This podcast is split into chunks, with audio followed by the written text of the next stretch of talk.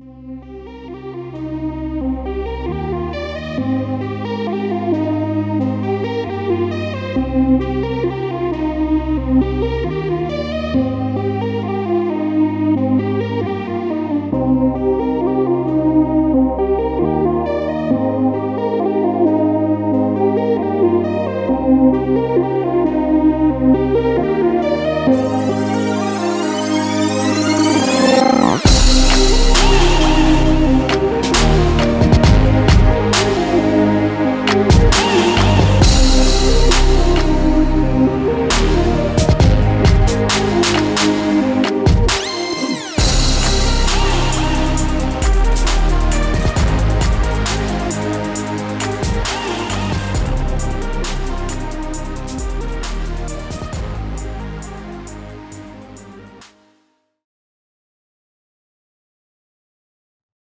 Episode 37 of the ASN podcast. Welcome back to the Dan Tracy Hour. How's everyone doing today? We hope that you enjoyed your Memorial Day weekend. I know that Dan did. He was slinging glizzies all day long on Sunday and Monday. I already know we spoke about it in depth already. Um, I'm just kidding, but seriously, this is like what three times in like 10 days i feel like. This is a, another quick turnaround episode but you know see this is what happens when the schedules line up and not only that there's a lot more to talk about. We now have the finals for both the nhl and the nba set and ready to go. Pretty uneventful game seven i feel like. Pretty uneventful game six which was a pretty good series. We will of course get into that not only that, in in this episode, we will talk about uh, baseball a little bit more in depth than we've done, except for our you know Oakland A's slander that we usually uh, that we usually do. But other than that, we are going to be talking about really who's a pretender, and I don't want to say contender yet. I feel like that's a little too premature, but I guess throughout Memorial Day weekend, we'll be talking about that. But of course, as every episode starts off, I have to ask my dear man Dan Tracy how he's doing. I'm good. Um, yeah, long story short, I was working just like you yesterday on Memorial Day. And slinging glizzies. Um, yeah, definitely at the same time. Um, but uh, we, we were due for a little bit of, of scheduling luck here, right? You know, after after struggling so much to to get an episode for a while, and we got it this week because it looked like a tough scheduling week at first, and then this this this moment just lined up perfectly. This Tuesday morning, you're off, so that worked out great. Happy we can get uh, episode 37 out here. We're getting yes, close to 40 now. Maybe we'll get get to 40 in June, probably. Yes. Well, I mean, That's at good. this rate, we'll we'll get to That's 40 by like the second week of June. I mean, it's crazy. Yeah, next week we'll be we'll have the three more knockdown. Yeah. no, we got we got a lot to talk about, and really, it's the it's the, the perfect timing for this because we have uh, the NBA Finals are set. Took a little longer than we expected after the Heat went up 3-0. Uh, but it's pretty much what we expected last time we talked. Uh, and the Stanley Cup final is set. That these both happened last night. Uh, those matchups are locked in now, so we got a lot to talk about. Uh, like you mentioned, we're going to hit baseball and not just the A's. Although we will mention the A's because they're they're they're still on pace for uh, one of the worst seasons we've ever seen, and that's definitely worth talking about. But they, you know, they say that Memorial Day weekend is kind of a, a landmark in the MLB season. It's when you start to think about all right, well, you know, are these teams real? Are these teams not? And I think the next real landmark um, in terms of competitiveness, you know, of course, the All Star game is in July too, but the trade deadline that's when that's when these teams that may be pretenders or contenders now have to actually make that decision.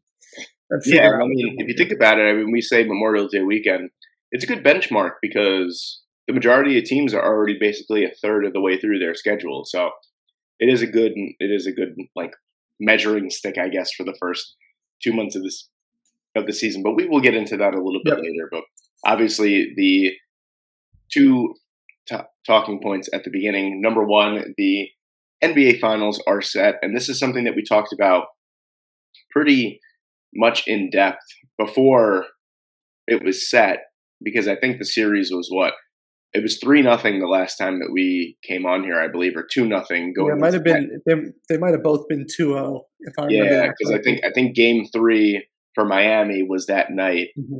uh, and then Denver was pretty much a lock by the last time that we talked. So we did talk a little bit about it. Uh, I know Dan has an interesting piece that he wants to talk about uh, in terms of, I guess, what the marketability of this final, or yeah, yeah.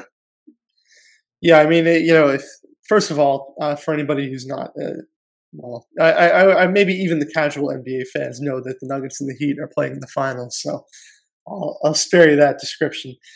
Um, but you know, it's a it's an unusual finals matchup for sure, and unusual is not a bad thing, right? Like you know, we're getting, I I love the uh, the 2021 finals when we we got to see. I think it's still my favorite ever when we got to see Giannis in the finals for the first time. Uh, we got to see Chris Paul in the finals for the first time. It was a brand new coaching matchup, two brand new teams. Uh, it was a lot of fun. And by the way, some people complained about ratings back then too, uh, between the Bucks and, and Suns for some reason. Um, but yeah, no, I mean, it, it, it feels like it's been a little bit since the Nuggets wrapped up their series, so the Nuggets really aren't at like the forefront of our NBA discussion now. Maybe they will be in a couple weeks when they when they hopefully win the finals. Um, but yeah, the, the most interesting thing I saw, there's been a lot of commentary about the Nuggets and how um, you know, oh, the ratings won't be good. And we don't need to get into that because we talked about that last time about uh, how ridiculous that sounds, especially when these two teams are, are such competitive teams. They give all out effort, both of them. Uh, you know, it's all about basketball for both teams, the Heat and the Nuggets. But my issue is with uh, is with the tweet that went viral, um, maybe about five.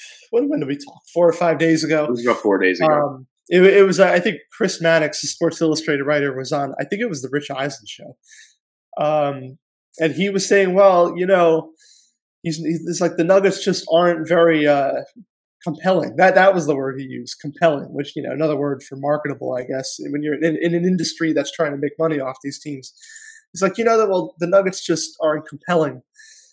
Um, and he's like, you know, he he proceeds to explain why Nikola Jokic is different than all the other NBA superstars. It's like, well, you know, they had to give him his MVP award in Serbia both times, which wasn't true. They only had to do it one time.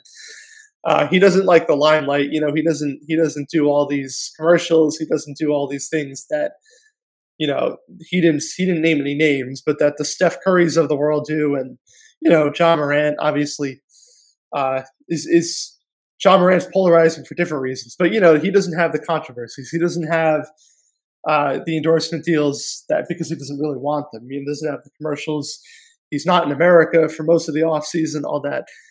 And I and I'm I'm reading that, and he's giving that as a reason why the Nuggets just aren't compelling. It's because their superstar is not I don't know an infectious personality or something. Um, but you know that sounds to me like he's really compelling. I hear I hear him explain.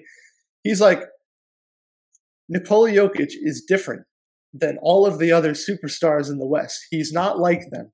And for that reason, he's not compelling. Like that, that completely doesn't make any sense. Let, let me ask you a question because it, it, sounds so, I don't want to say hypocritical, but I mean, look at Kawhi Leonard, for instance. When Ka- Kawhi Leonard was at the peak of his, yeah, superpowers, I guess you want to say, and you know he was winning titles and being yeah. a defensive beast and basically taking Toronto almost single-handedly to their championship.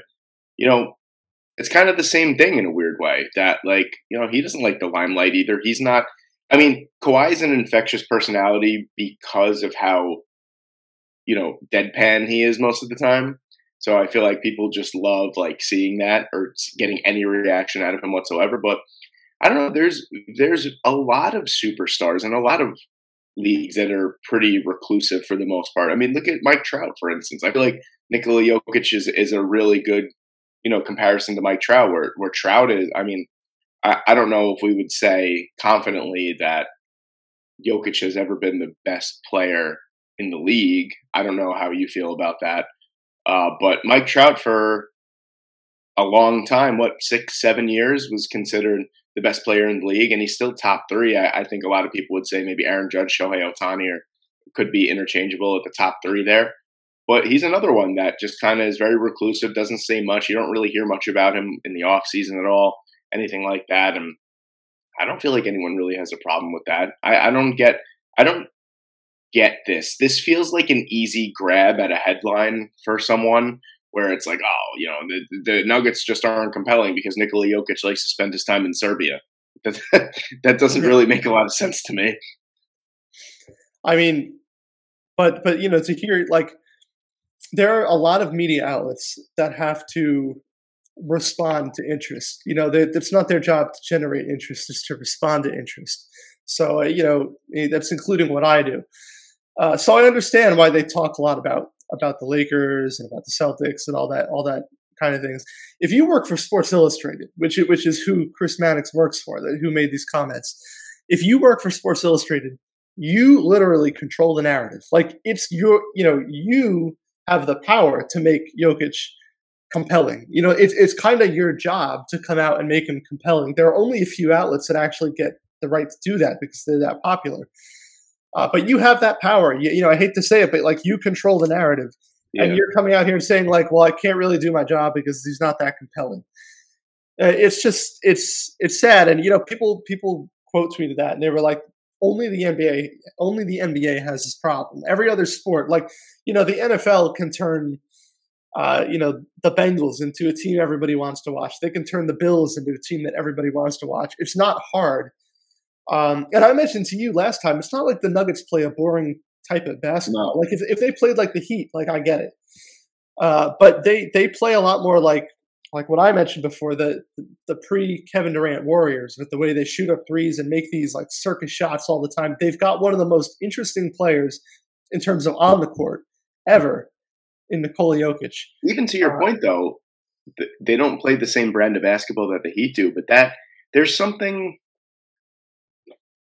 I feel like in sports, especially in like, you know, United States, you know, the, the America's American sports and North American sports, whatever it may be, there's something that's romanticized about the scrappy underdog that always, you know, like the Heat are a, a legitimate team where I feel like they could be down at like 30 points at halftime, and I'm still confident that they would make a good game out of it. Yeah. Like that's what they and and it it's funny that you say that because it's like yeah they play like this like like unabashed like crazy barbarian style basketball where it's just like you know defensively trying to lock down like effort all over the place. Like it's a coach carter type of basketball where it's like you know run and gun. You're running for 60 minutes of basketball game. So and that's pretty compelling to me too and i think it's going to make for an interesting series when like you said you have a team that on their day they could shoot the lights out like they'll shoot the Heat out of the building, and the Heat have some good shooters on their team too. But you know, it's just you can't really compare. And then you got the Maxim effort led by you know Jimmy Jordan, in you know on on the other side of the ball. So I think I, I really think that this is going to be one of the more interesting series. I think this will be way more interesting than the finals last year. Yeah, the only, the only thing that's missing is that these people need a you know they need a narrative. They need it to be like a reality show when in, in when in truth, like this is reality, and seeing seeing these two scrappy, uh, you know, high effort, well coached, great teams with two with a couple stars on them get to the finals. You know, that that's what makes it a reality show is is not really knowing, not being able to predict what comes next. And yeah, I mean, you know, the finals are interesting for that reason. Like, could you see, you know, could you see the Nuggets' talent completely overmatching the Heat? Sure. Like the the rosters the Nuggets roster is better. But at the same time, like the way the Heat have played, you almost don't see a scenario where they get blown out or anything like that. Maybe in a game, but it, it's tough to see them getting like their doors blown off in in the series because they just play too hard. You know, they nobody expected them to beat the Celtics really, so you know why am I going to underestimate them against the Nuggets? Is kind of how I view it. So we'll see how it goes. I mean, it'd be really interesting if they took. I mean, I, I'm rooting for Denver. I don't have any problem saying that. Uh, but it'd be really interesting if the Heat took one of those games in Denver and made it one-one going back to Miami, because then we have a real series. Yeah. It's really I, tough for me to say because I just love, you know, I, I love regular guys in sports, and Jimmy Butler is just one of those guys that seems like just a regular guy. And the you know what I mean? They've got they've got a bunch of them too. Yeah, that's one. But like you know, obviously Jimmy Butler is the headline grabber out of everyone there, and and uh, I, you know, I I can't I can't see myself. I'm gonna. I'll say this. I'll be completely fine with whoever wins.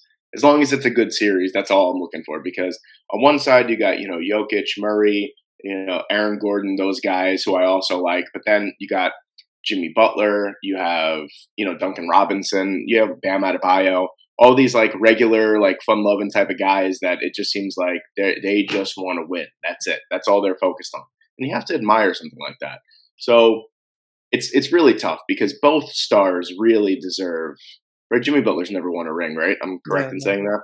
Yeah, it, it's really it, it, it's really tough because I want I want both. It sounds so arbitrary, but I want both of them to win because I don't want to see one star not get their first ring because they both deserve it so much, and both teams really deserve it. Honestly, maybe you know if you look on paper or throughout the season, you would say yes, maybe the Heat. I mean, not the Heat. Sorry, the Nuggets deserve it a little bit more because they were more dominant during the season. They they looked more like champions than the Heat did, but you know the heat of just that like i said that scrappy romanticized style of basketball that it, it yeah a lot of american and a lot of a lot of people that watch just love so you just hope everybody has fun everybody yeah, I'm. I'm, I'm hoping the score of each game is fun to fun that's what that's, i'm going to say Love it. Yes. Everybody has fun and nobody gets hurt. Exactly. I'm I'm I'm I'm rooting for I'm rooting for no injuries and fun. That's what I'm. On, honestly, though, that's kind of how I felt in 2021 when we had you know Giannis on one side and then uh, you know Chris Paul, Devin Booker on the other side. It was like, well, this is this is kind of hard to root against somebody, and I ended up rooting for the Bucks because uh, I definitely wanted to see Giannis get that first ring. It mattered more to me than Booker or Chris Paul. But you know, that was one of those series where it's like, you know, I, I don't don't hate anybody at all, which is kind of rare in an NBA Finals. It seems like there's always somebody to hate. Mm-hmm. Um, and you know, this is this is one of those series too, where you, you you can't really. It's hard to hate anybody. Listen, as a Knicks fan, like I'm not really into the Heat. If you asked me before the Celtics and Heat who I want to win, I probably would have said, "Why don't both teams just lose?" uh, but the Heat are a little more fun than uh, than the Celtics right now with the you know their storyline and with Jimmy Butler and you know all those undrafted guys and Erik Spoelstra is a, a, great coach. The great coaching matchup, by the way, in these finals, like yeah. two two very very good strategic coaches. Um, but yeah, I, I I would prefer the Heat from a fan standpoint over the Celtics, and that's what we got. So. Uh, you know, now at this point, whatever happens, happens uh, I, I, just like you know like you. I hope it's a good good series, and again, wouldn't be surprised if the Heat were a little overmatched overall mm. in the mm. series. But it's just hard to see them getting like consistently blown out. They play too hard. They just it, it's almost the same situation as the Knicks, where like the Knicks can kind of hang with any team, even with like a, a shaky offense. Because their brand of basketball just throws teams off. Like that's why I think if we ended up playing the Celtics, it would have at least been a competitive series just because it, it, you know it turns into like a dogfight, and and the whole brand of defensive basketball and you know hard nosed basketball isn't something that every team adjusts to so easily. So it, will be interesting to see if the Nuggets can can just overcome that, or if they're like the Celtics and the Knicks and the Bucks and get a little thrown off by that style. Well, since I, I hate doing this, but since the series hasn't started yet and we're nipping it in the butt before this the series starts, what is your what is your prediction? What do you What are you thinking here? How many games? Who wins? And MVP? Uh, well, I'll do the I'll do the Nuggets Nuggets in six, and as I think Jamal Murray could play the best series of his life, and they probably still give it to Jokic, and it'd probably be fair. So I, I you know I'll say Jokic is the Finals MVP. Um, if you want more of a breakdown, maybe I'll say uh, they split the first two games in Denver. Big surprise that the Heat take one maybe it wouldn't be a big surprise. But the Nuggets have been like unbeatable at home in these playoffs. So, uh, but the Heat have definitely not been unbeatable in Miami. Uh, so I'll say that uh, I'll say they they split the first two, and then they split two in Miami, two two. Nuggets win Game Five at home, and then they win another one on the road. They take Game Six. We avoid a Game Seven, and the Nuggets take it in six. Okay. It's just that they have fun, right? Okay. Yeah. Well, yes, I'm hoping that the score is fun to fun, but the the storyteller or the the the the, the, person that wants to hear a story, I guess, in every finals, and me wants it to be seven because Game Seven will be in Denver, and you know, I I, I just love. This is gonna sound so stupid, but anytime that a team wins a championship away, I feel like they were robbed of like a serious like serious moment in a weird yeah. way. I know that at the end of the day, the fans don't care; they won the championship itself. But like, I feel like there's like, um, you know, when we look back and say like, if you watch that video of like the last pitch of the last 25 World Series or something, like say that, and, and any team that wins at home, there's a certain roar and celebration of the crowd that I feel like some teams that win championships away are just robbed of. And um, I would I, the, the the fan in me wants to see those home fans get their moment. So I would say that I think Denver is going to win in seven. I think Jokic is going to be the MVP, and I, I, would really love to see that that that crowd reaction. But at, at, the end of the day, I feel like out of all the major sports, I feel like the most subdued crowd reaction for a championship is in the NBA. Yeah, I, it's usually I, the most subdued player reaction too. You know, like, yeah. like when the it, it always bothered me a little bit when the Spurs uh, like when the Spurs won their their fifth title in 2014. I mean, they're basically shaking hands at the end of it, and that's how it became with the Warriors too. When they had Durant, and it was like a, a foregone conclusion that they were going to win the finals. I mean, they'd celebrate by like shaking each other's hands. So that's why it's cool to see some of these unexpected teams celebrate because the the, the teams that surprise definitely go all out with the celebration. You know, the mm-hmm. the Bucks were were like, you know, Giannis was like in complete in tears after. I mean, he was a mess. Uh, the Raptors were were even with Kawhi, the Raptors celebrated and they were they were excited. You know, when the Cavs had that comeback, they went crazy. Um, even when the Warriors won their first one in 2015, they like threw the ball up in the air and went crazy. But you know, when it starts becoming routine, like last year with the yeah. Warriors, there's definitely less of a celebration. But this year, I don't think that's going to be the case. Well, yeah, look at as business-like as the Heat can be, I don't think they're going to be business-like no. if they actually win a championship. And yeah, the Nuggets, at, we, we know they know how to have fun. What was it, 2014, when when the, the San Francisco Giants won their third in like five years, and like Buster Posey and Madison Bumgarner were like, "Great job!" They like shook hands at, on the mound, and and eh, I was I always hated that. I mean, maybe it's because like I don't know. Yeah, well, it's because like we all invest all this time all year. Yeah, yeah. And, then they're like, "All right, good job." I get but, it. Like Madison Bumgarner and Buster Posey are two like rural country guys that you know, like yeah. really like deep woods.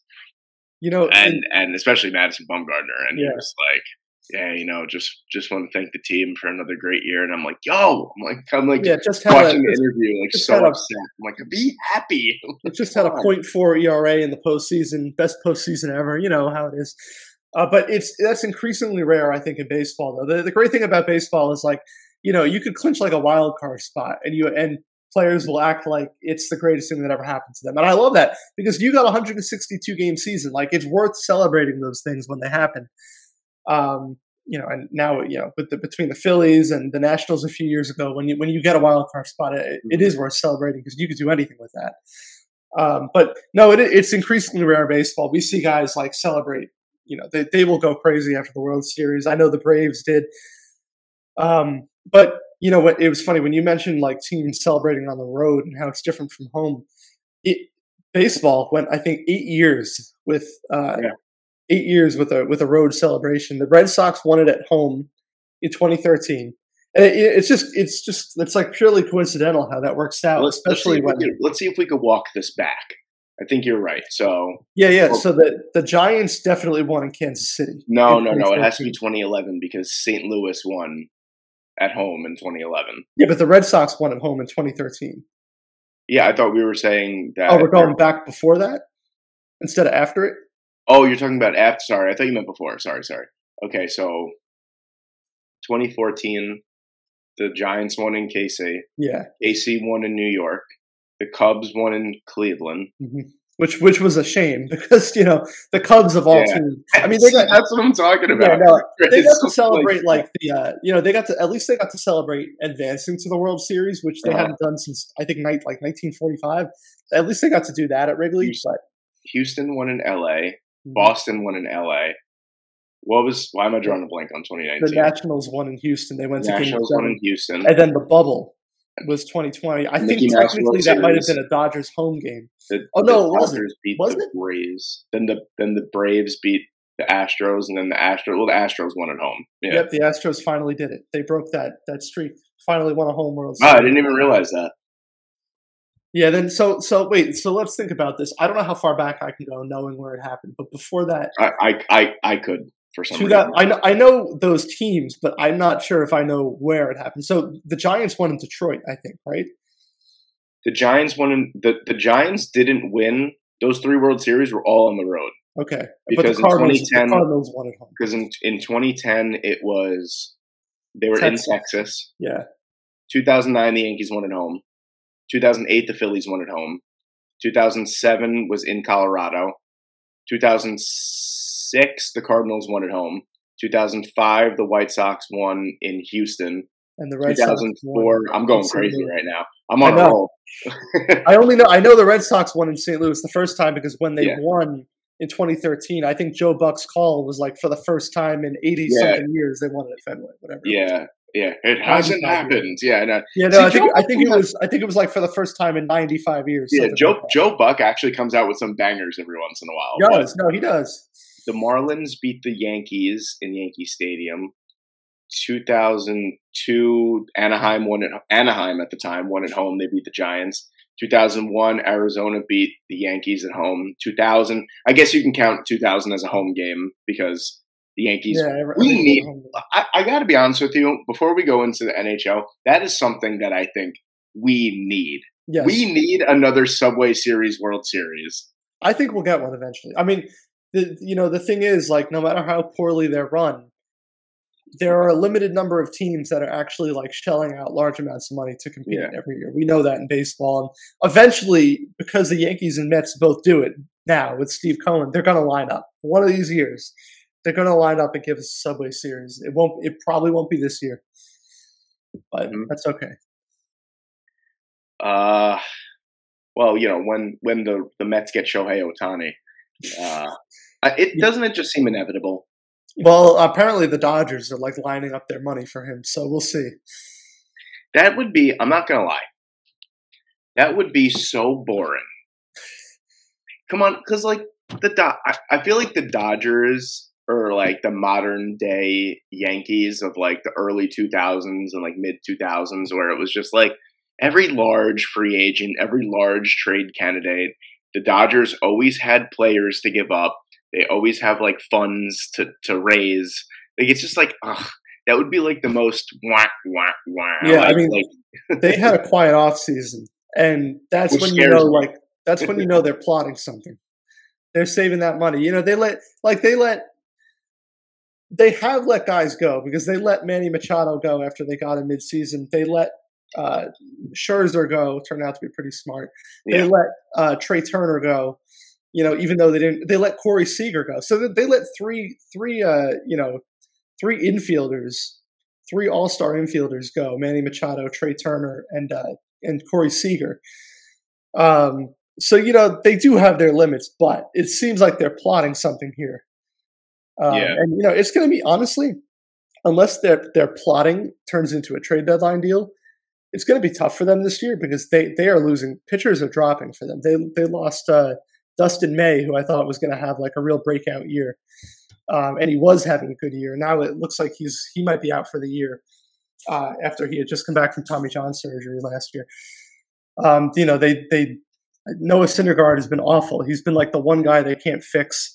So they're kind of they're kind of down to like Julio Urias, Kershaw, who you never know if he's going to be available in October, uh, and then Tony Gonsolin, who only throws like five innings to start. So and a, and a couple rookies. So Tony Gonsolin, who only throws like five innings a start, that Yeah. was like sixteen and one last year. yep, yep. No, but this is like the one year where it's like, well, they better be plotting something because they're not. It doesn't look like they really have. a Don't forget about Bobby Miller. Now is in the uh, is in the fold. he had a I think he had a great start last night. So you, listen, you know the Dodgers. They they pull these guys out of nowhere. Like Tony Gonsolin was like a, a long reliever that nobody cared about, and all of a sudden he was like, oh yeah, he, he could start the All Star game, which was like a conversation last year.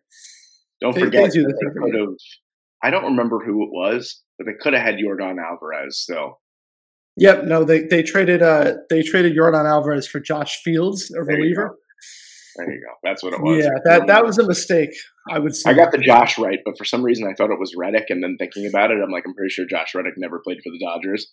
Yeah, I think Josh Fields was like a Rule Five draft pick by the Astros, and they ended up just being a, they used him for a couple years, like when they were bad, and they yeah. traded him for Yordan Alvarez. Not bad, which is hilarious. uh, but yeah, I mean, I, I would. Part of me, I mean, even as a Yankee fan, part of me would love to see Ohtani. In maybe it's because I live in Queens, maybe that's why. But like, I mean, the hype for Justin Verlander and Max Scherzer at 58 years old, you know, like Met fans were like rejoicing. Like they were so happy. Can you imagine if they get an in prime dual threat baseball player that could win a Cy Young or win an MVP? Like, my God, like th- this place would would burst into flames. Queens would just light on fire as soon as that that deal would would be through. But they'd also have to probably give up like you know, Ronnie Mauricio, Brett Baty, like every single hitter, like Francisco Alvarez, like any every single young player that they have, they probably have to give up. But think about this. Now we're going to get into this. God damn it! I didn't want to get into this, but now we're on the subject. I mean, think about in terms of it makes sense for the Angels to trade Ohtani. It it really does because think about the prospect return or player return in general that you can get. And the Angels are a team, the Angels make no sense. If you look at their like top three levels, they have great players. They just can't put it together at the MLB level.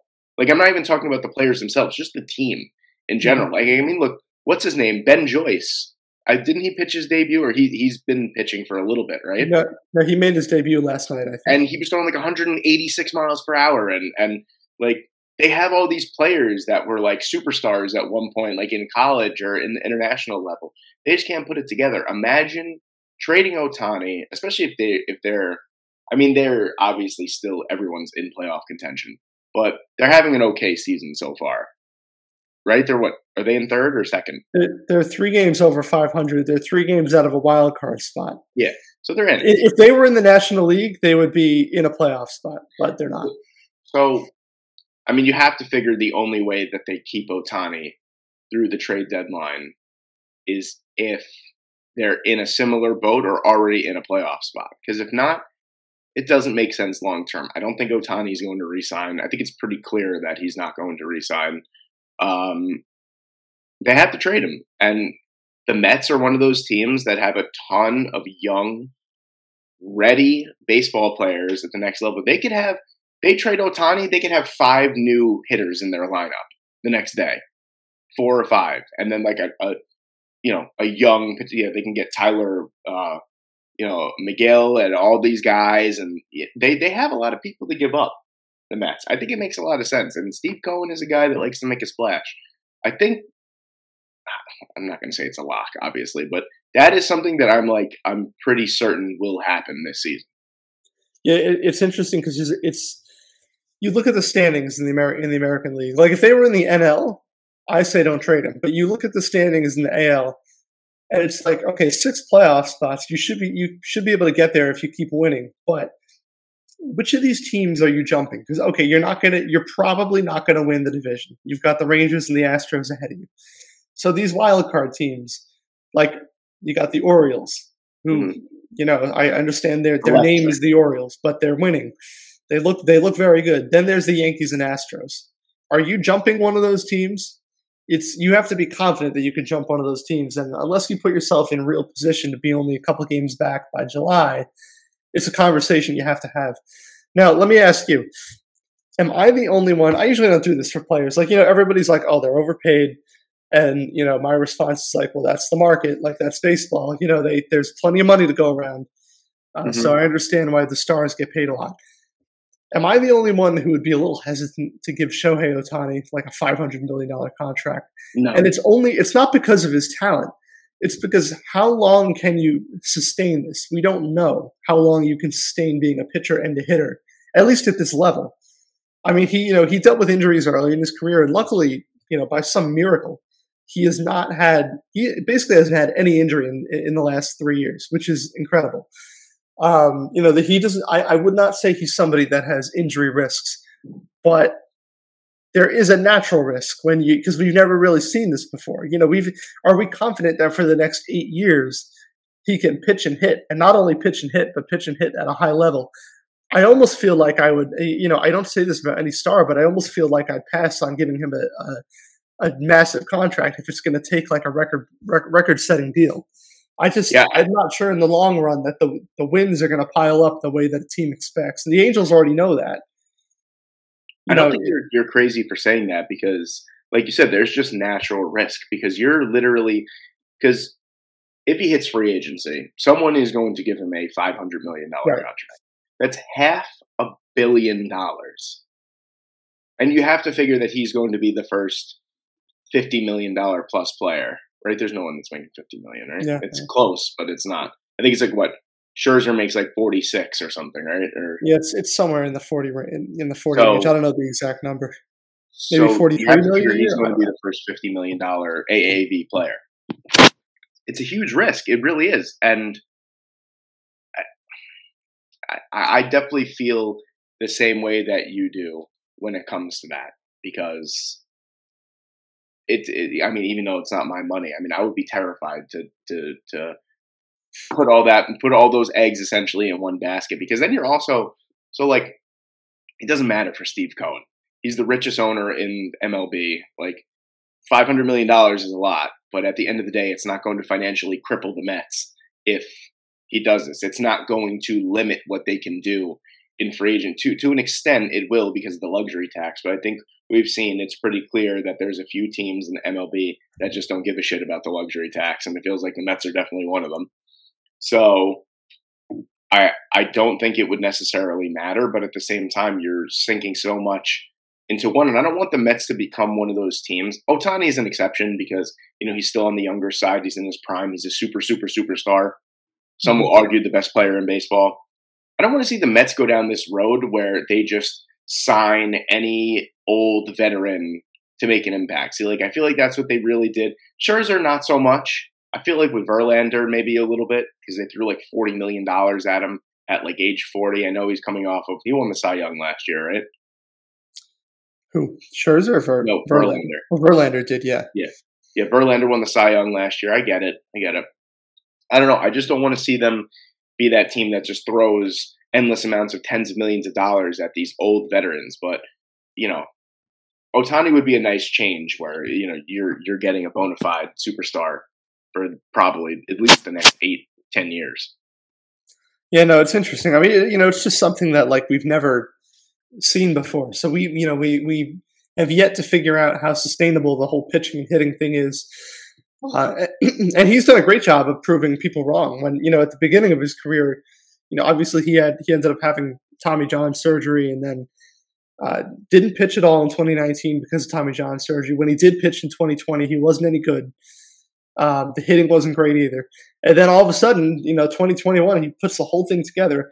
And I couldn't tell you one injury he's had since, like not even a minor injury. I'm sure little things have happened, but basically nothing has popped up in in the last two and a half years. Wasn't it? Wasn't it so funny that like when that happened, when he needed surgery and everything, all the boomers that were like, "Oh, here we go. This is why you could never pitch and hit. You're gonna get injured too much." And then he comes back and he sucks, and then a full season, he's amazing. I love how. And then now they have nothing to say. It's hilarious. And that, by the way, the the uh, the first night I think the night that they said Ohtani would need Tommy John surgery, he hit two home runs as a DH. uh, if you want to know how talented he is, they're like, oh yeah, well you know it, it takes. It, they're basically they basically decided like yeah he won't pitch next year he'll he'll just but he'll be able to hit so uh, we'll just have him hit the rest of the year. This is in 2018 and then we'll do Tommy John. We don't have to do it now. And he of course he hit like you know a bunch of home runs that September with a torn ligament in his elbow. Uh, pretty amazing what he could do. But no, it's going to be interesting because the, the second he signs a massive contract, everything is going to be about, uh, you know, how long can he sustain this? And if there's any, if, if any issues pop up early in the contract, it's going to be a disaster uh, of epic proportions. But, you know, if he plays like he is now, can't complain. I mean, he's giving you two different services, great as a great pitcher and a great hitter. So, Dude, two sixty three with twelve home runs and five and one with a two ninety four. Yep. I mean, And those numbers were even better. I think he's I think he's fallen off a little bit Yeah, lately. he's- But uh, batting, batting, he's fallen off a little bit. uh, you know, you know that'll bounce back. As Yeah, long as, he's, as long as he keeps himself that's, healthy. that's what I'm saying. Like people don't understand. If the if the MLB really wanted to get technical, every year Shohei Ohtani would be the MVP because there's no one could that could match what he does. Well, there's As nobody that can match what he does, now. but but in terms of value, like if you are only an average hitter in a certain year, even if you are pitching well, you still might not be the MVP. And that's what happened last year. Like he wasn't even average; he was above average in both categories. But like all the numbers kind of indicated that Judge was still more valuable. So Yeah, well, that know- also I, I still feel like that has to do with the way that your team performs. If you miss the playoffs every single year, I don't know. be- I mean, you can't be winning in- the playoffs. Uh, You can't be winning the MVP every year. in, in 2021, all all six finalists for MVP, both leagues, were all teams that didn't make the postseason. which is crazy. which was like Ohtani, uh, Vlad Jr., Bryce Harper, Juan Soto, and I don't I don't remember the other two. Um, I don't know if that, maybe maybe Goldschmidt did the Cardinals make it that year. I don't know. Don't care. Um, you know, I, I feel like voters have gotten a little bit away from the idea of the postseason mattering, and we saw that in 2021. I think last year Judge was just better. I, I don't think it had anything to do with the Yankees being No, it Better, so didn't. I, It was just- I see people comment on like when I post the award watch, which I've done twice this year on the MLB award ladder. People are like, "Well, why don't we just name it the the Shohei Ohtani Award?" It's like, do you realize Judge won last year and it wasn't close? like, you know, and Ohtani had a ridiculous year. He honestly, he's he had a better year last year than he has been so far this year. But he's leading the MVP race just because the competition is different. But you know, this by the end of this week, Judge might be in the front uh, of that race, and you know, it, it won't be uh, it won't be a mistake. It's going to be because he's more valuable. So, yeah, I mean, if Ohtani pitched, if he was great on both sides every year, he'd be the MVP every year. But it's very hard to do that. It's just it's not easy to uh, to perform at that level, uh, both as a pitcher and a hitter every year. And that that's going to be what the risk is for whichever team, uh, the Mets, Dodgers, Dodgers, Padres, whatever, uh, gives him a, a record-setting contract in the in the winter. You're uh, you, you're getting more ballsy in the comment section. I've noticed. You uh, I'm I'm because I'm reading some of them. Well, now. people people need to hear it when they're when they're arguing these things in in in May, uh, in the MLB in the you know when we talk about MLB awards. I do appreciate that people are like into it, you know, so early in the year. That's why I start the award watch early in the year because like it, it's good that people get engaged with it so soon. And I guess in May, you know, you could argue that like ten guys could be the MVP. So so This is the funniest Cy Young race throughout Memorial Day I've ever seen. Sonny Gray, Nathan Eovaldi, Shane McClanahan, Zach Gallen, Justin Steele, Mitch Keller. Mitch Keller, yes. No, but the sad thing is Justin Steele is going to fall out of that because the day after he gave up like 10 runs to the Reds. So, Yeah. uh, you know, those things happen and it, it all aligns itself. But Mitch Keller is actually a guy who is, he looks like he's just fixed himself. He used to walk like everybody. Uh, and all of a sudden, like he's turned into this guy who, you know, he's, er- er- if you look at his like analytics, everything is like toward the top. I have to look up something that that because I saw Zach Gallen and it reminded me of something. all right, look. Um, Let me see. I think I found it. So, oof. Okay. Yes. This is the St. Louis Cardinals all traded away team Oh, yeah. as it stands right now. Uh, the bench is Lane Thomas and Ed, uh, Edmundo Sosa. The lineup is Harrison Bader, Adolis Garcia, Randy Arozarena, Patrick Wisdom, Luke Voit, Carson Kelly, Randal Grichuk, Aledmys Diaz, and I can't say the last guy's name, so I'm not going to. Um, starting rotation is where it gets very sad. Sandy Alcantara, Zach Gallen, Marco Gonzalez, Austin Gomber, Luke Weaver. It gets a little rough toward the end. It gets a little the, rough the towards first the end two, with Austin Gomber. the but- first two are uh, are two Cy Young contender. Well, obviously a reigning Cy Young winner and now the Cy Young front runner. Uh, I mean, it's just that's what I wanted to do because I, I remember you said Zach Gallen, and, and I saw that yesterday. I actually saw it in a TikTok, good old TikTok, and it uh, and it, it reminded me of just how bad a lot of the things have been going for St. Louis so far this year. and how many. And obviously, hindsight is twenty twenty. But damn it, it's fun to look back and see stuff like that. No, but like you can like theoretically, you could pull up an all traded team for most teams. But yeah, the Cardinals got back almost nobody for these guys. Almost nobody. Yeah. You know, it, like Sandy and Zach Gallen together were traded for uh, Marcell Ozuna, who really didn't. Who he had a nice year. Uh, you know, when they, I think in 2019, they went to the NLCS and got swept with him. Okay, that was like that was the best they got out of him. The one year wasn't so good. One year was good. You traded Sandy and Zach Gallen for that. Uh, Randy Arozarena got traded as a throw-in piece with Jose Martinez to the Rays for uh, uh, Matthew. I think Matthew Liberatore was the was the prospect, and at the time it was like it was like wow, Cardinals. You know they they stole another one. Like they got a top prospect for these two guys, and he turned into nothing so far. Um, you know, uh, Adolis Garcia, I think was designated for assignment. I want to say I don't even think he was traded. I mean, if he was, he was DFA'd and then traded to the Rangers. I want to say he was like claimed off waivers. He they got nothing for Adolis Garcia. Um, and then yeah, you know who else? Oh, Patrick Wisdom. Patrick Wisdom. I mean, obviously he's not like a you know not a dominant hitter, but he he they could certainly use his uh, power. And they didn't get anything for him. I don't even know if he was if he was waived, you know, DFA'd or traded. They didn't get anything for him. So you know that's the thing. All these guys like you didn't get value back for them. And the funny thing is, the one guy, one of the worst players on that list, is the one that they traded for actual value, and that Yeah. was Austin Gomber, who was part of the Arenado deal. well, he started out good.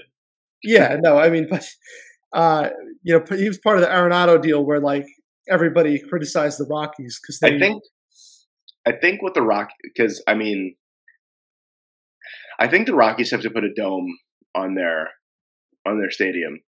I don't know if that will help necessarily. no, you know what they need to do? They need to start caring about winning. Well, but the thing is, I think that I honestly think this, Dan, that if you put the top five, well, okay, yeah, I'll go with that. The top five pitchers in baseball all were on the Colorado Rockies. I still don't think that they would win anything. That playing 81 games at Coors Field is just a death sentence for any pitcher. Now think about that. If you divide 81 by 5, that's so you're making 16 starts if everyone stays healthy. You're making 16 starts at Coors Field a year. That is not the recipe to win baseball games. Yeah. It's not. And granted, not caring about winning also doesn't help either. But at the same time, it's just I mean, when was the last time a Colorado Rockies pitcher was actually good? Was it Ubaldo Jimenez? Um, probably. German Marquez had a couple really nice years, but that's because he's a strikeout guy. So, you know, if you don't make contact, well, then you, you don't have to worry about Coors Field. Uh, so German Marquez had a couple All Star years, I think. Um, yeah, Well, that's because they're forced. That's because they're forced to put a representative in there. That's why. you'd have to go back to, to Ubaldo Jimenez. Actually, Kyle Freeland had that one really good year. I think it was the year they made the NLDS when they beat the Cubs in the wild card game in 2018. He had a really good year. Um, but that was that was it. He's been pretty average since He's then. been pretty awful since. Well, for Coors Field, he's been pretty average. I mean, you know, if you put him at any other, but I mean, like, part the, the the issues run deeper than that. Like the other team also plays Coors Field, and honestly, it didn't seem like there were a ton of runs being scored at Coors Field this year until this past weekend or this past week when the Mhm. Cub uh, the Mets came to town and they had like an 11-10 game and they were everybody was blasting the baseball and part of it is just getting warmer and the balls are carrying farther Yeah. but um, you know, and another part of that is that the Rockies' offense in general is just not very good.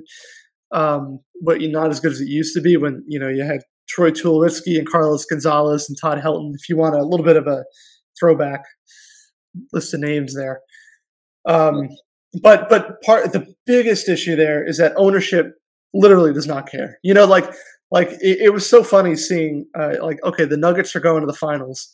The, the Avalanche won the Stanley Cup final last year. Uh, and the Rockies owner earlier this year said, "Well, I think we can play 500 ball," which they can't. By the way, they're not good enough. Like even that is a far-reaching goal. But for any owner to come out and say, like, "Oh, maybe we go, maybe we go 81 and 81," Like that's embarrassing. And don't know, worry, guys, we can go eighty-one and eighty-one. And you you can tell he believes Dick Monfort is the owner. By the way, we can. What a great name! Great name. The the he he. I'm pretty sure he only signed Kris Bryant to say that he was making an effort to win. When re, in reality, it takes more than a big free agent contract every five years to make an effort to win. He's making. They're not. They never. They've never rebuilt this whole time. Even with trading Arenado, they have never said we're going to tear it down and rebuild. They just they lose guys. You know, they lose guys and they don't replace them. And and you know they're not terrible at developing hitters. Some hitters come up and, and play well, like Ryan McMahon, but they sign a bunch of mediocre guys to extensions. Like they gave CJ Cron an extension, they gave Ryan McMahon an extension, they gave Antonio Senzatela an extension uh, for probably for probably too much money. And then they think like, oh look, we're we're investing in our team, we're keeping our own guys, without realizing that the guys they have just aren't very good. It's not good enough. It's just terrible ownership. If you tore it down like the A's and rebuilt, I would have more respect for you than what you're doing now and like insisting on going 75 and 87 every year. Like they said, we're not trading. Well, they didn't say it, but they didn't trade Trevor Story at the deadline. And then they just let him go. Like he just left for nothing. After they, after in a non contending year, they were like, eh, we, we, or we don't see like the value in trading him. And he just left for nothing. So this turned into an anti-Rockies rant. Didn't really. I was going to say usually. I mean, we we gave well, well, they're not out of the woods just yet. But I was going to say we usually save this for Oakland. But I mean, I think since we've been talking so much about the MLB, it only makes sense to just continue to what we were talking about. We were going to go NHL then M- MLB, but I don't think it makes sense to come back since we're already you know in that mode. I think we should talk about our contenders and pretenders. Yeah, I guess if that's what you want to call it, but I mean, speaking of a team that usually sucks, that hasn't sucked yet this year, we got to shout shout out the Pittsburgh Pirates for the way that they've been playing ball. Twenty six and twenty seven. Obviously, for if you're a fan of uh, you know the Dodgers or, or you know the Yankees, doesn't sound inspiring. But the fact that they're not like 40 games under 500 yet is very inspiring. They're playing good ball. They're playing exciting baseball. And mind you, they're playing exciting baseball without their most exciting star, too. Now, the only unfortunate thing is that over their last 25 games, they're 6 and 19. so they're really riding that hot start to the season. And unfortunately, they've actually fought, they just fell out of the playoff spot. Yeah, uh, so but, they're, they're two games. Well, they're also lucky that the NL Central so far has been hot ass. Uh, yeah, they're they're actually like what two games out of the, two out game, they're two games out of out of the top spot. I mean, but but in a sense, the NL Central. I think this is a re- this is like a disappointment. The NL Central is has never really been the strongest, despite the fact that they actually have some good teams in there. They've never been the strongest division. But just considering how mid and mediocre the entire division has been, I mean, you look at the Pirates, you look at the Reds, you look at the Cubs, where the Cubs made moves to improve, but they're still not a great baseball team. 23 and 30 isn't all that great. The Reds, 24 and 29, considering that their fourth highest paid player is Ken Griffey Jr. That is a fact, by the way. That they're playing better baseball. The Pirates, 26 and 27, like you said, 6 and 19 their last 25 games. Still impressive for the Pittsburgh Pirates. And then you got the Brewers, who at three games over 500 are two games ahead in the NL Central with that pitching staff and with that lineup. So it's just mediocre baseball up and down the NL Central. But the, both of the, both of the Central divisions are, are. It's amazing how like not one of those teams can break through in either of the Central divisions. The Tigers are 25 and 27.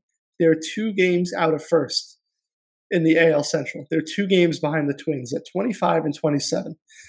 Um, if we're going to look at the Central, though, one team to keep an eye on, both Centrals, by the way. If we're going to look at both Centrals, one team to keep an eye on is the Cincinnati Reds, uh, who have won three in a row. And they might they they have a case to be the most exciting team out of all ten teams in the two Central divisions. Uh, and one of the reasons is somebody who hasn't come up yet, and that's Elly De La Cruz. Yes, who's now the number one prospect in baseball. And it's funny, I saw, I think I checked in like just on a couple of the top prospects, maybe like in in April, Uh, and I saw that he was hitting like something like 196, and I was like, all right, well, it's going to be a little bit till he comes up. And so then when I heard people talking about like, oh, they got to bring him up, like any week now he's going to come up. I was like, well, he's not really. I, I, didn't think he was producing. I looked it up. He's hitting like 304 with 12 home runs, and yeah. this is with a terrible first few weeks. He and must this is also like, someone that's not really known for his power either. No, he's got to be hitting like 375 over the over the last month because he was really bad the first yeah. week or so, and all of a sudden, like he's he's one of the best hitters.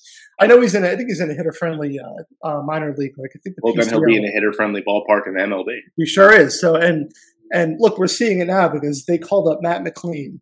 Yeah, Matt McLain was their first round pick. Uh, I think 2021. He was actually a first round pick earlier than that, and he didn't sign with the Diamondbacks. Uh, went to UCLA, first round pick in 2021. Uh, he comes up, he's hitting like 370 or something. He he had a ridiculous week this past week. He was actually number one on my uh, my top players of the week. Had like 15 hits in a week. Um, you know, he comes up and he's like hitting the cover off the ball. Matt McLain, he was having a really good year in the minors. Um, and all of a sudden now you're going to have Elly De La Cruz come up, and if he's anything like like they say he is, or anything like the way he's produced in the minors, he's going to be a star.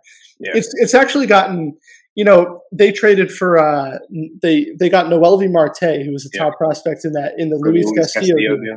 last year, and people were like, "Oh, like you've got so many infielders now. Like, how are you going to deal with that?" Like, but you can't worry about the positions. Meanwhile, you know that that was my thought at the time. Like, well, you know, you've just got to stockpile talent and see where it where it yeah, lies. pretty much. And then all of a sudden, this year, it's like, uh, they may need to move Jonathan India off of this position because they've got all these guys coming up and they can't stop them basically from. Well, yeah, well, look at what the Padres, they, how many infielders the Padres have. And yeah, now look, I, I, was at the Yankee game on Saturday heckling yeah. Fernando Tatis Jr. playing right field. And he's not that bad in the outfield either. Yeah, really you know, not. not perfect, but he's not that bad. But yeah, like th- there's already talk. These guys are rising so quickly that they they're probably going to need to move Jonathan India to a new position because they've got they've got Matt McLain up, they've got Elly De La Cruz coming. Uh, you know, Spencer Steer is another one. Of yeah, he's been pretty good. They got him for uh, Tyler Mahle, who who had Tommy John surgery and just hasn't worked out for the Twins. Uh, and he he's another guy who's hitting like 280. He's got like five or six home runs. The, I'm telling you, the Reds out of those ten teams are the most exciting team out of all the Central teams yeah. to watch right now. Even the Pirates, they're they're more exciting than the Pirates. They've got all these guys coming up. Hunter Greene just threw six hitless innings. Yeah, Hunter uh, Greene is electric, man. You know, the, it's funny. You know, what are they? Twenty four and twenty nine. Yes, a little better than expected. And yeah. yet, you could say the rotation has been very disappointing because Hunter Greene, he's actually just starting to like put it together right now. Graham Ashcraft, who had a why we talk about great names. Graham Ashcraft is one of the best names in baseball. Uh, he had a, a, really good start to the year, and he's like completely melted down lately. Uh, starting pitchers, so you know he hasn't been pitching very well. Uh, Nick Lodolo, who was another one of their top prospects, had a nice year last year. Was really good to start the year. He's on the IL for a few weeks, so the pitching just hasn't been what they thought it would be, at least in the rotation. And yet they're getting so much production out of these young hitters that they're actually a pretty fun team. So I, I kind of wonder if they if if they I wonder if they can just get that pitching going a little bit, call up De La Cruz, and all of a sudden maybe compete for the NL NL yeah. Central. It's not as hard as it sounds when you got the Brewers on top. No, it's really not. And uh, you know, if we're talking about a 24 and 29 team as a surprise, in a good way. We have to talk about a 24 and 29 team in a bad way, and that's the San Diego Padres. The Padres, a team that, I mean, it, it feels like, I mean, we sound like broken records. This this was a conversation that we had when they got Juan Soto. Mm-hmm. You know, way back when the podcast started. this was a this was a conversation, and we're having the same conversation that we had. I sound like a broken record because before that, I said the same thing in my own podcast, the you know the the archived version, when uh, they gave Fernando Tatis that mega extension, and I mean they're just they're just not performing up to expectations. The Yankees pretty much destroyed Yu, Darvish the the other day, which was nice to see.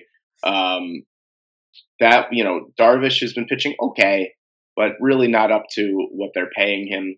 Essentially, the the Soto hasn't been what they thought he was going to be up until this point. You know, um, Machado was having a decent. Yeah, but is he is he injured? Like injured on the IL, or he just was sitting out a few games? I think he I think he made it to the IL because I think they said it was his first time on the IL on the IL yes, in like yes. nine years. That's right. But uh, I think I don't think it's a big deal. But he wasn't really he wasn't producing before it. It's just I mean it's just a really disappointing lineup up and down.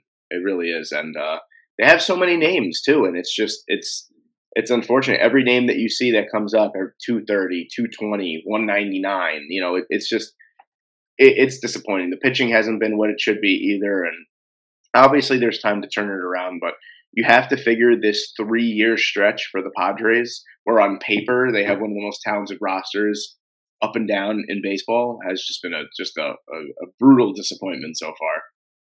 Yeah, they're by far the most disappointing team, and uh, a huge part of it is they added a lot of depth. You know, Rougned mm-hmm. Odor, Matt Carpenter. I was worried about the, the rotation being thin, and then they added like a few guys. You know, uh, Michael Wacha, guys like Who's that. Been solid. Who's been very solid. He's been one of the few guys who's solid. And ironically, Rougned Odor has been kind of clutch for them too. Matt Carpenter's been terrible. Good old um, But the, no, the most disappointing thing is that that lineup. I mean, if if anything was going to be their downfall, I thought it would be the pitching behind Musgrove and Yu Darvish. Uh, pitching has been a bit of an issue. You know, Musgrove and Darvish have not been terrific. Musgrove was hurt a little bit to start the year, um, but the you know the, the the reality of it is they needed those guys to hit.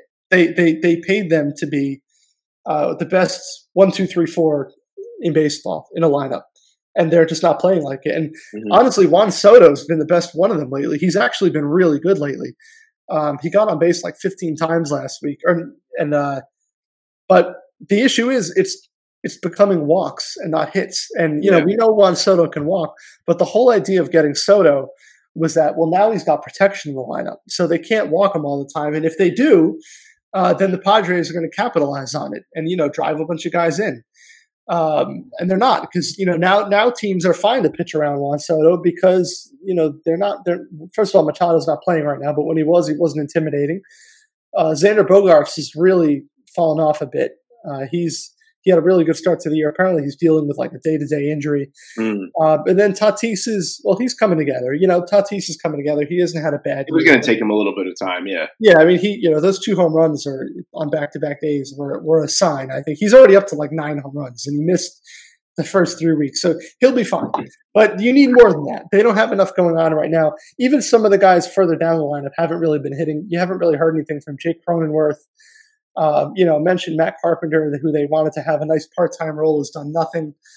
Uh, they they they need these guys. They they need these guys to hit better. I think I saw something like they had the second worst average in the league, or like maybe it was in the NL, something like that. It, they're just they're not hitting for contact at all, uh, and they don't have the pitching to make up for it. They never did. So there's a ton of pressure on these hitters.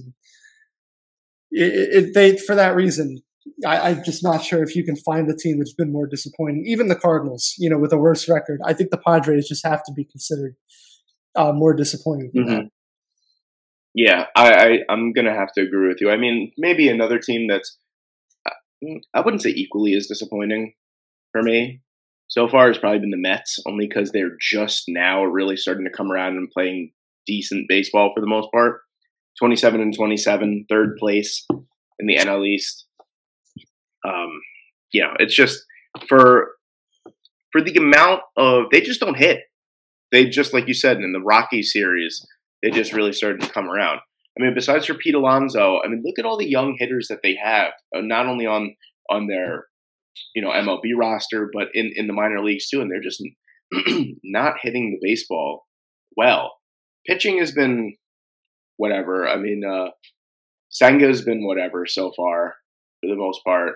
He had, I think he had a good start. His last start was was pretty good. I think he pitched like six innings or something. Yeah, he's been he's been hit or miss. Some starts yeah. are really good, which it's probably a good sign for a guy who's so new to yeah. you know, new to the majors that like some of that his when he's on, like he's really on. So I yeah, wonder that, if he's that like ghost splitter or whatever he has is freaking insane. He seems like a guy who could probably like he's going to figure it out and have a really good stretch. But yeah, I mean, they thought this rotation, you know, Scherzer, Verlander, Senga, uh, Jose Quintana, who had a really good year last year. He's mm-hmm. out until like at least July. Uh, and then um, who, who's the other? Oh, Carlos Carrasco, who you know, is, is he's uh, not delivering. And there's a, you know, they had plenty of depth too between David Peterson and Tylor Megill, and you know they're not good enough either. Um, but yeah, they, are not hitting like they did last year. And some listen, some guys are. Pete Alonso's got 20 home runs. I don't yeah. care if he's hitting 240, like he's got 20 home runs. Brandon Nimmo has been really good, but Lindor, you know, somebody who's not hitting like he did last year. Uh, you know, Jeff McNeil not quite like he did last year. Um, the the Mets as a team, they've kind of had to rely on on a few of those like miracle comebacks. Like there have been a few games there where it's like even like especially when they played the Rays, uh, like maybe I don't know if it was a week or two ago, where it's like, wow, they they really needed that one. Good thing they came back from that four or five run deficit to win it. But you know that's not totally sustainable, especially when you're when you do what you do against the Rockies. And not over 162 games, it's not. No, so that's why they're 27 and 27. If they were in the American League, they'd be in much worse shape. Um, the Rangers are a team that are pleasantly surprising so far, and I mean, I guess you could say surprising, but at the same time, with the amount of money that they've spent over the past two seasons, you kind of have to say it's about time. But what was it last year? Down the stretch, they were they were pretty good. Down, if I'm not mistaken, right?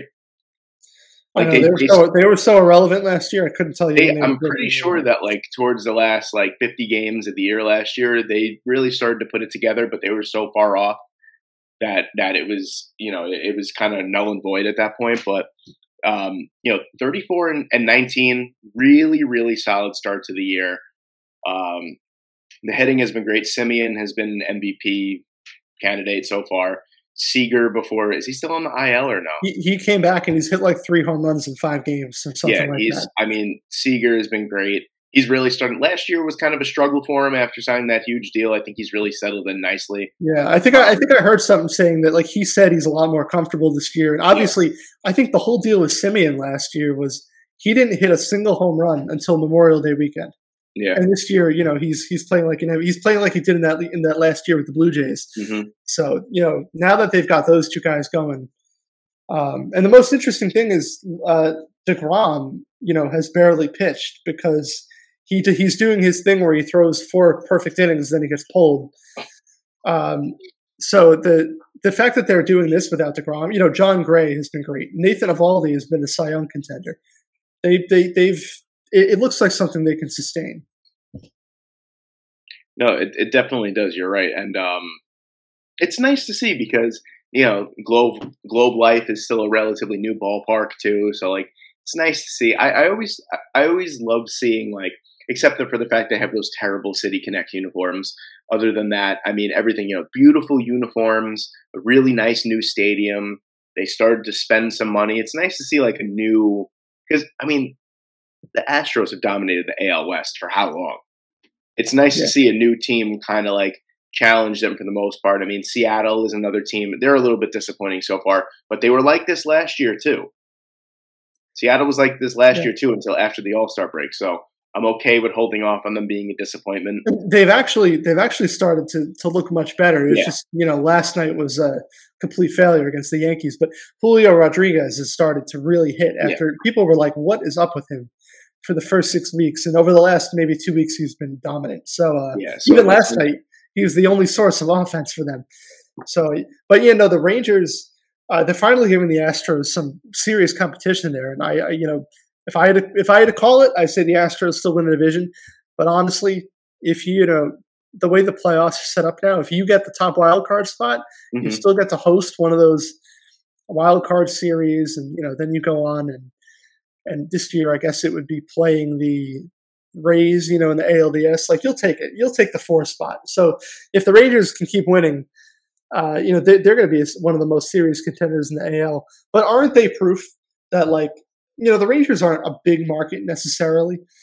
Uh, but aren't they proof that if you invest in your team, eventually you're going to start winning? Like you know, when yeah. when we talk about like the Rockies and the A's and the, the Marlins and the teams like that, they that don't really put in a ton of effort. Like, well, the rain, you know, the Rangers, it didn't all happen overnight, but they went they went in one off season and signed Seager, Semien, and Jon Gray. It didn't really work.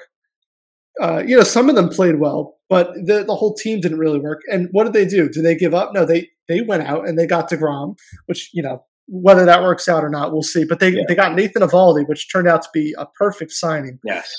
Um, you know, and they've and they've developed guys too. Adolis Garcia, uh, Nathan Lowe, who's in that lineup, is very Mm-hmm. good. Uh, I feel like I'm forgetting somebody. Somebody's been hitting well for them. Oh, um, Ezekiel Duran, who they got for Joey Gallo, has actually had a really nice year. Yeah. Jonah Heim's had a good year. Uh, they went out and they got pieces to surround their young guys, and it's working. You know, sometimes you gotta you gotta invest in a little bit of a multi-year plan and just add some guys until it works. And uh, you know, good. That's why like you could look at them and say like, oh well, they bought some of their team. Well, it's like good, good for them because they didn't have to. Like they could have said, well, we're just gonna build from the ground up. You know, we're on a we're in a smaller market. No, they invested in their team. They got a new stadium, and they put a respectable product on the field. Oh, here's the guy I was forgetting: Josh Jung. Young Yeah, spelled J. U N G. He has had. He's a rookie of the year candidate. He's had a really good year. A huge reason why they're playing so well. Yeah, it's nice to see that they're finally, you know, for the most part, firing on all cylinders. Jonah Heim, really, really underrated catcher, switch hitting catcher, good hitter, really good defensively. Um, you know, it's it's uh it's nice that it's finally sort of kind of coming together for them. So, like I said, it's just it's just nice and refreshing to see a a, a new challenger in the AL West for the most part. Yeah. Um, well, a, another new challenger, I should say. Seattle has been, you know, last couple seasons has been really good, but uh, you know, the Rangers haven't been good since what early 2010s. So it's nice to see, you know, them starting to make a little bit of a turnaround there. But uh, yeah, I, I don't think for the most part I have any more contenders or pretenders for the most part outside of maybe the Orioles, of course, who are, who are playing really good ball too. Um, but how about you? Yeah, Yeah, the Marlins are in a playoff spot right now. They've won three in a row. They're 28 and 26. They still can't hit, but they can pitch. Mhm. Actually, Jorge Soler can hit. He, he had five home runs in a, I think five consecutive games with a home run last week. But uh, but they can pitch, and if you told me they'd be two games over 500 with with Sandy really not pitching that well, uh, I would have been very surprised. So they they I wonder if the if the Marlins, you know, if Sandy starts come playing well and Jazz Chisholm comes back because he's out for another maybe month. Uh, I wonder if, if the Marlins can kind of sustain this, but uh, they're fun to watch. Eury Perez, who's uh, that that twenty year old pitcher, twenty year old pitching prospect they called up, Mhm. uh, is coming off a pretty nice start. He still walks a bunch of guys, but for a twenty year old, he's looked really solid. So they we talk about like exciting young talent with the Reds. You know, Eury Perez uh, of the Marlins is you know if they contend, he's going to be a big part of it. So he's going to be fun to watch.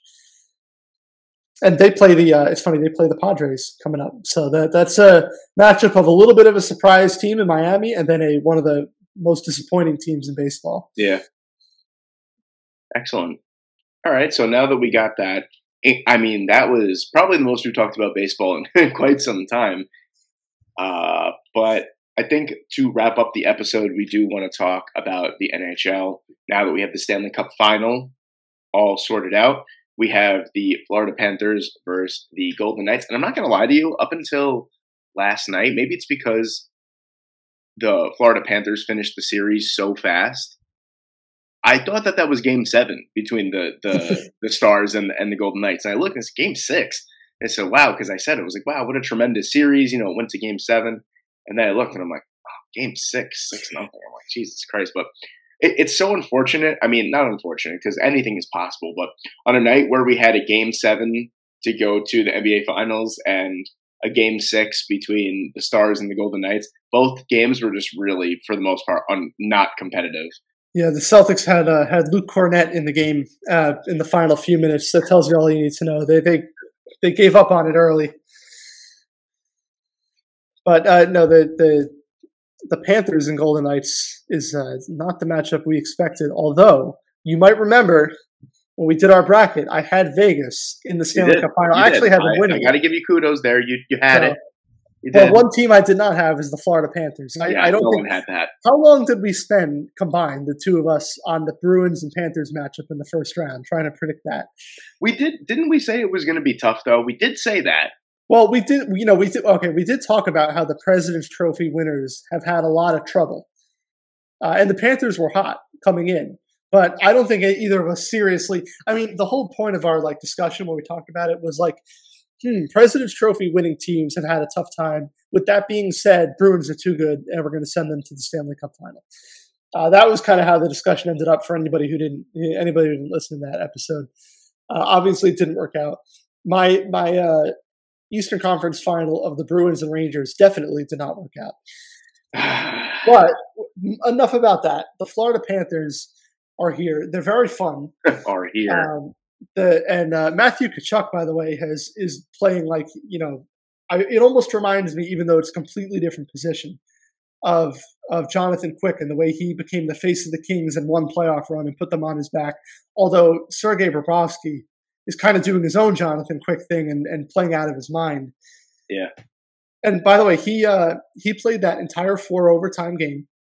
Didn't allow a goal in overtime. Obviously, they won. And then he comes back and plays well. And uh, two nights later, plays the whole game. He played the whole series. You know, they're not they're not filling it. They're not putting in Alex Lyon to fill in for him. Yeah, I mean, but to be fair, teams don't really play their backup goalies in the in unless they're unless the starter's doing really really bad. They don't start their backup goalie.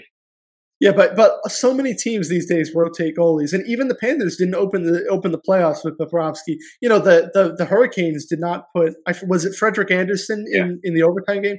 I think they put Raanta out there in the, in game two, uh, which I don't blame them for. And you know, obviously the the Golden Knights had a period for a while. I think before uh, Brossoit got injured, where they were they were flipping between Adin Hill and Brossoit and all that, and you know, but Bobrovsky has been so dominant, so good um, that it, it, feels like you know b- between him and Adin Hill, who who's kind of the breakout goalie for the Golden Knights, didn't open the playoffs as a starter. Uh, it's going to be a really good goaltending matchup coming up, and the question is, will experience beat um, you know beat beat Adin Hill? Adin Hill's the inexperienced one. Bobrovsky has been here; he's not been to the Stanley Cup final, but he's been around the NHL forever. Yeah. With Columbus, he's been in the playoffs uh, you know, his experience is going to be the difference in the goaltending matchup. But Adin Hill was playing really well for Vegas. Obviously, uh, last night they shut it. They shut him out. Um, the Golden Knights are a team where they don't really have they don't they don't have a hundred point player. They don't. I don't even think they have an eighty point player. They they're just they've got a bunch of guys uh, who can who can play really well. It's a it's you know we talked about Brett Howden scoring the overtime goal. Any, everybody and anybody is scoring for the Golden Knights in these key moments. You know sometimes it's Marchessault Sometimes it's Chandler Stephenson. They, uh, sometimes Jack Eichel, who's playing in his first Stanley Cup final. They've got contributions from everybody, but uh, I still think the most. I still think the defining player is Matthew Tkachuk, who had a 109 point season. He has been unstoppable uh, in the playoffs. He had the game winning goal for the Panthers in three out of the four games uh, against the against Carolina. Uh, he's put the team on his back, him and Bobrovsky. So um, I, I, think I'm a little more excited to watch the Panthers and the Golden Knights. Maybe it's just the way that they play. Uh, but I, I, think I'm going to pick Vegas. If I don't know if you wanted to to wait to make a prediction, but I think I am going to go with, stick with my original pick. Uh, no, I think we should do it now because we already did for the NHL too, so might as well. Well, I'll do Vegas in seven. I'm gonna I'm gonna have I'm gonna have that game. I'm gonna have that series going seven. I think it's actually going to be a pretty good one.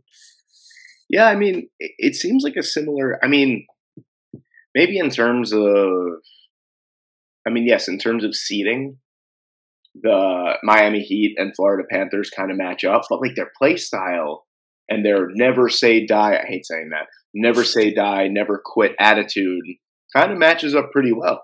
So I can't sit here and say that the Knights are going to destroy the um, Panthers because in the similar way that we said that you know the, the the Heat beat the Bucks, the Panthers beat the Bruins, and if you really want to get down to it, really that has to be one of the most upset worthy series of all time because the Bruins were statistically the best team in NHL history.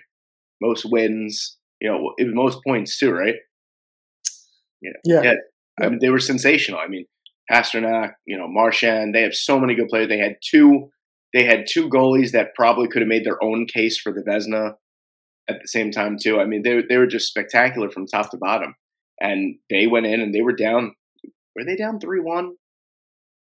The Panthers. Yeah. yep, they were. Yep, they they yeah. won those. They won those last three games, and two of them were in were at TD Garden. I mean, it's just like it's an amazing story, and it would be probably one of the most as much as I say that you know the the matchup is mid and everything like that, it's got to be one of the most the greatest one of the greatest stories in NHL history if they do complete the job and they beat the Golden Knights after beating the best team in NHL history, making the playoffs on the final day for the most part. Like it, it's great, and I, I still say the matchup itself is mid, but for the casual fan, I'm still I'm sitting here saying it's mid. I'm still going to watch every single game. That's just the way that yeah. it, that that it's going to work because I love hockey. I love playoff hockey. It's honestly the only sport that I could sit and watch and really just appreciate the noise of the crowd, the intensity of the game in the playoffs. Like obviously, when the Knicks are in the playoffs, it's amazing well, I don't remember when the I, I, don't remember how it felt when the Jets were in the playoffs, but you know when the Jets are in there, it's well, they, barely, they barely got to play at home anyway. Uh, did they even get to play at home? And no, they didn't. I, no. I I think no, I don't think they did. I think even that wild card game against the Bengals was yeah, no, that yeah, because the Bengals won their division. So. Oh my god, what was the last time that I'm not? We're not going to get it. Yeah, no, we don't. Don't we don't need to be this year. This year. but uh, Aaron Rodgers was getting down at the Taylor Swift concert. You know what? You know what? Fuck, fuck the NHL for a second. I gotta say that the Aaron Rodgers has really been loving his life since move since getting to New York. I mean, he's at every sporting event. He's at every concert. Like he's like the thing that won't go away. Happier? Doesn't he just seem happier now? I he think does. that means something. Like I think that's going to make a difference. I don't think he was real happy in Green Bay. I don't think so either. I think you're right. Okay, I gotta I gotta pull up. Well, we're gonna get back to the NHL. All right. So if you want my prediction real quick, I'm going to say that I think I, I think it's going to be six games. I think the Golden Knights win in six. Okay. I, th- these are going to be two fun crowds too. Like the, the, the Vegas Vegas has built up a nice little fan base. Yeah. Uh, in the six years, and the Panthers fans have been a lot of fun. There's well, always one team during a playoff run and during the Stanley Cup playoffs where like the fan base becomes part of the story. And you know, yeah. when the Predators when the Predators made their run, you know, it was like a like a, a party at Bridgestone Arena every night. And when the even when the I remember the Winnipeg Jets made it to the conference final the year that uh, that the Golden Knights ended up going from the West, and uh, and they did like a whiteout every night, and there would be like a million fans outside the arena. Panthers fans look like they're starting to really get into it. So I, mm. that's that's been a fun part. Obviously, they got their tradition where they throw the rats onto the ice which I'm sure is going to be introduced to a lot of the uh, casual fans who watch, who only watch the Stanley Cup final. Um, I, am going to flip, switch gears because you reminded me of it.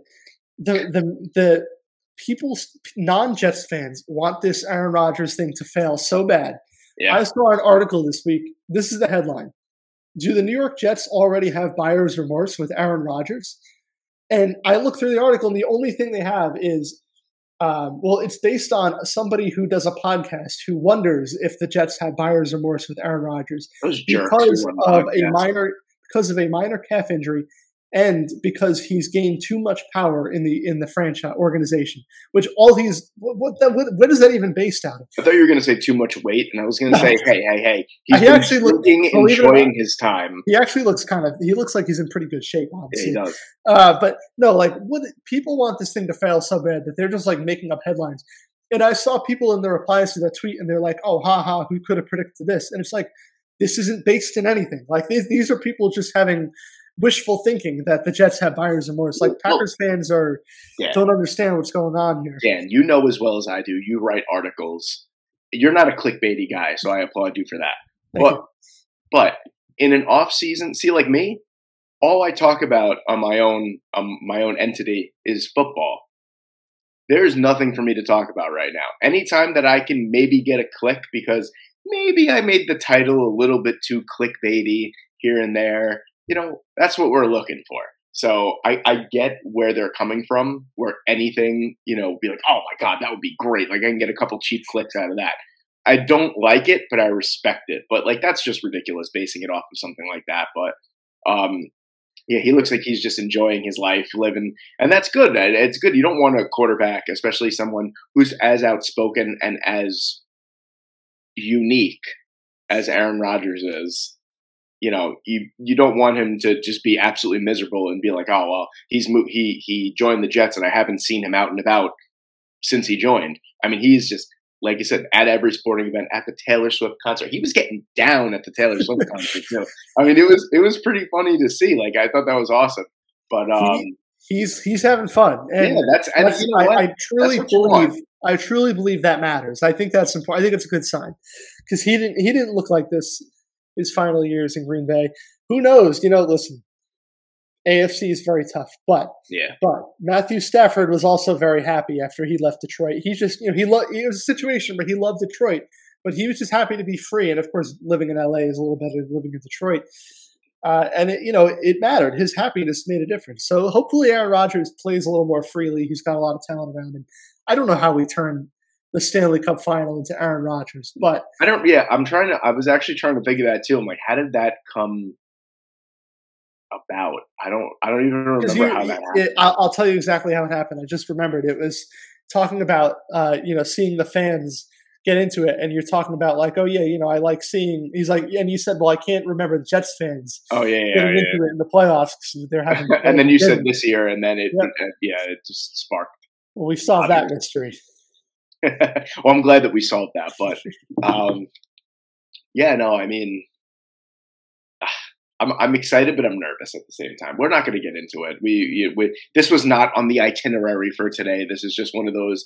That's that's how you know that when me or da- me and Dan are back at full swing, when we just start going down random tangents, and you know, an episode that had that we scheduled to have three topics winds up with like 48, and then you know we, we have to comb through to see what will get the most clicks. See, we're a little clickbaity when it comes to our headlines, but that's okay because we we explain it in full detail. Like I guarantee the last the last topic of discussion on our post is going to be Aaron Rodgers looks very happy in New York or something like that. you know, just just to just to get the extra click out of there. But yes. but uh this has been a, a, great episode. We had a lot I had a lot of fun with this one. I think I I mean, you know, we talked a lot of MLB and that's cool because we're right in the middle of MLB. We broke down everything for the most part with the finals. Um, hopefully, by the time when did it when the, the NBA finals and the NHL finals when did they start? Uh, NBA finals are Thursday, and the Stanley Cup final is Saturday. Okay, excellent. We might have. I mean, the way that we usually record, we'll probably have one game of the NBA finals in the books, and then we'll probably have. Uh, you know, we'll probably be previewing for game one of the Stanley Cup finals around there. But uh, I really look forward to it. This is uh, this has been really nice, Dan. I'm I'm happy that you could join me today on this on this Tuesday morning. Thank you for having me on, sir.